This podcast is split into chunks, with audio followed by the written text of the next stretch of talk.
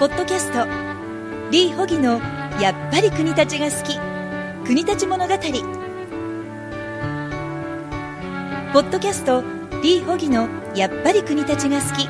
国立物語」は国立の良いところを国立にゆかりのある方々と語り合いより素敵な国立を発見していく番組です。皆さんが新しい国立に出会えますように。この番組提供本格ベトナム料理国立サイゴン桜。個別指導学院トコがお届けします。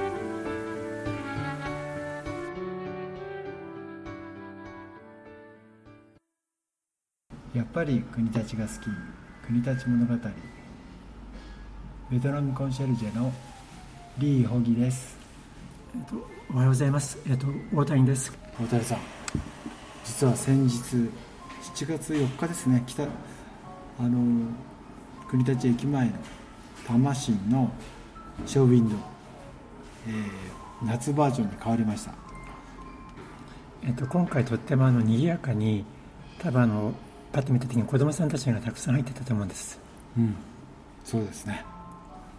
いっぱいお子さんの絵と、えー中トトロですかねそうですね。真ん中にトトロがいて、中トロがいましたね、はい。あとあの、女の子があの本、それもちゃんとあのこだわってファーブル昆虫記を読んでます。そうですねあの本も手作りですねえ一番肝心なのはあのメッセージ。毎回あのいろんなことを考えてるんですけど、今回はあの、国立山町に最近はカブトムシ、夏になったらカブトムシが前は当たり前に見られたのが随分減ってしまったなっていう思いでメッセージを書きました。そうです。え国立にカブトムシがいたんですか？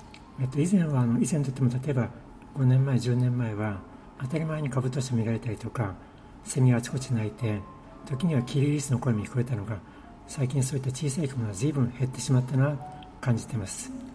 カブトムシがいたというのはどういうふうにいたんですか？えっとカブトムシが飛んでるとか。国立の大学通りですとすぐ近くに一橋の学校があります一橋のキャンパスの中にクヌギとかコナラの木があるんであありますね。そこにはあのカナブンとかカブトムシが結構夏になると集まってきてうん。夜になるとあの大学で飛んでます。そうだったんですか。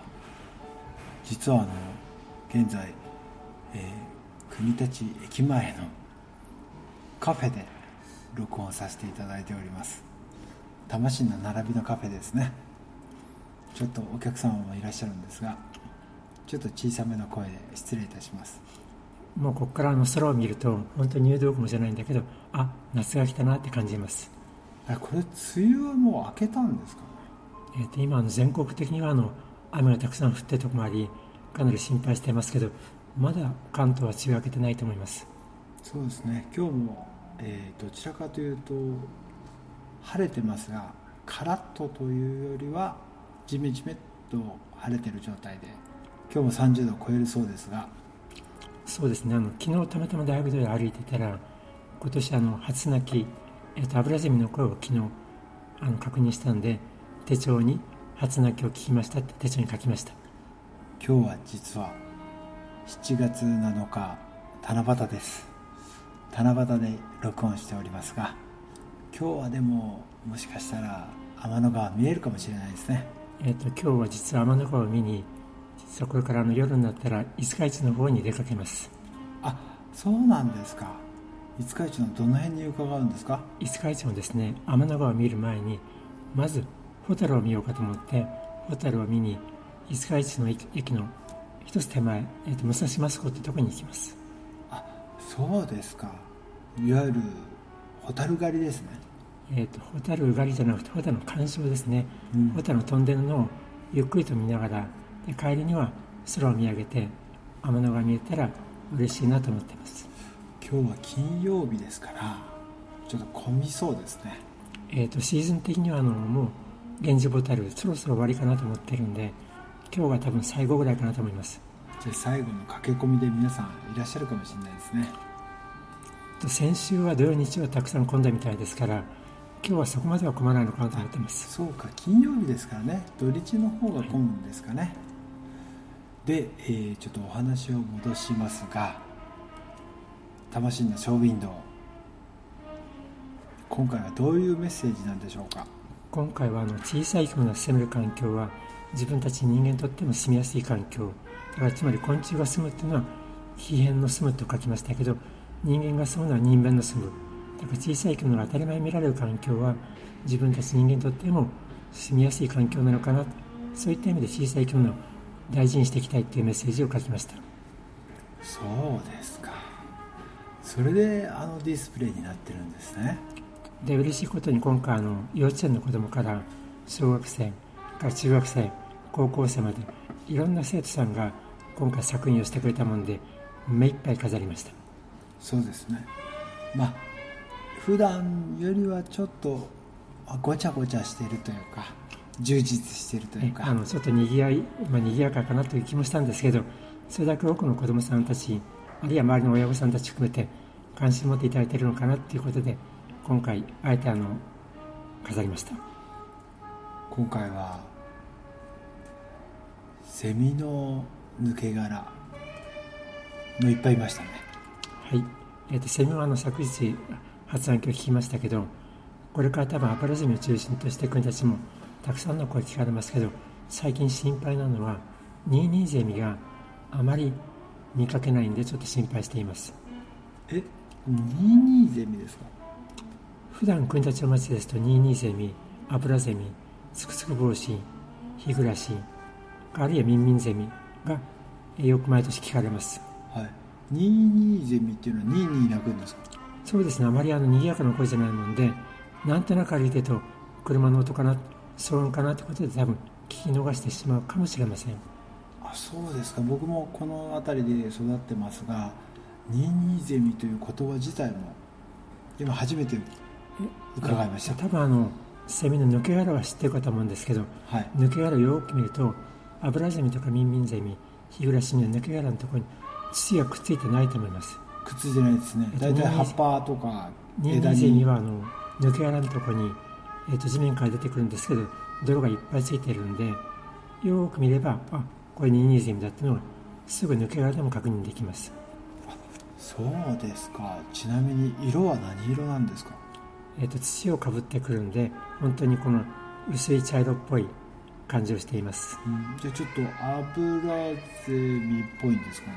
えー、とアブラゼミよりは小型ですし、うん。からアブラゼミと比べてあの全然違うのは表面に土がついてるんであ泥の塊かなと思ってしまうぐらいです。え？セミの状態でも土がついてるんですか？えー、と地面から這い上がってくるんではいはいあのはい泥が背中についてる。多分あの表面のところに毛羽立っているんでアブラゼミなんかと比べた場合には土がつきやすいんだと思います。うーんそうなんですね。じゃあちょっとニンニンゼミが少ないようですがこれから例えばその小さい生き物たちがより良い環境にするためには僕たち人間は何をすればよろしいんでしょうか？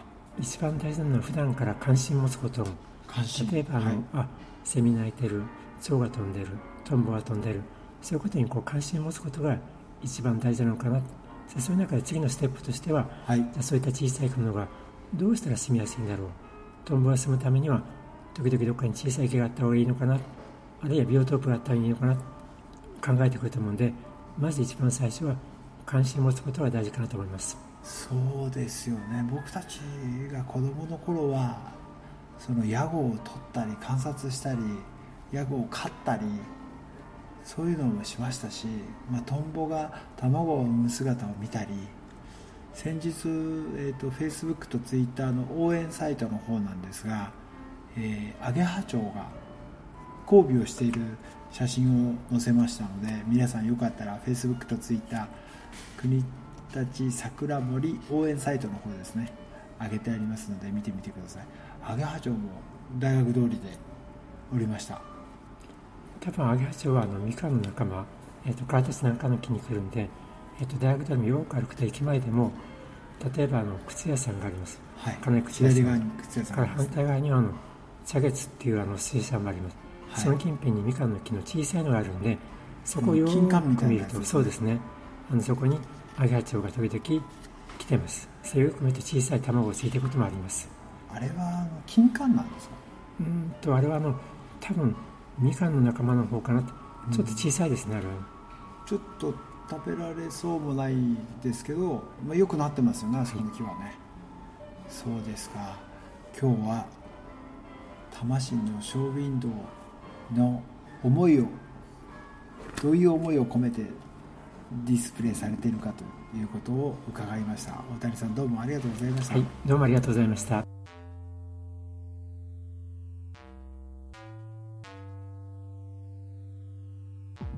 本日のポッドキャストはいかがでしたか？番組ではリー・ホギや国立についてのご質問をお待ちしています。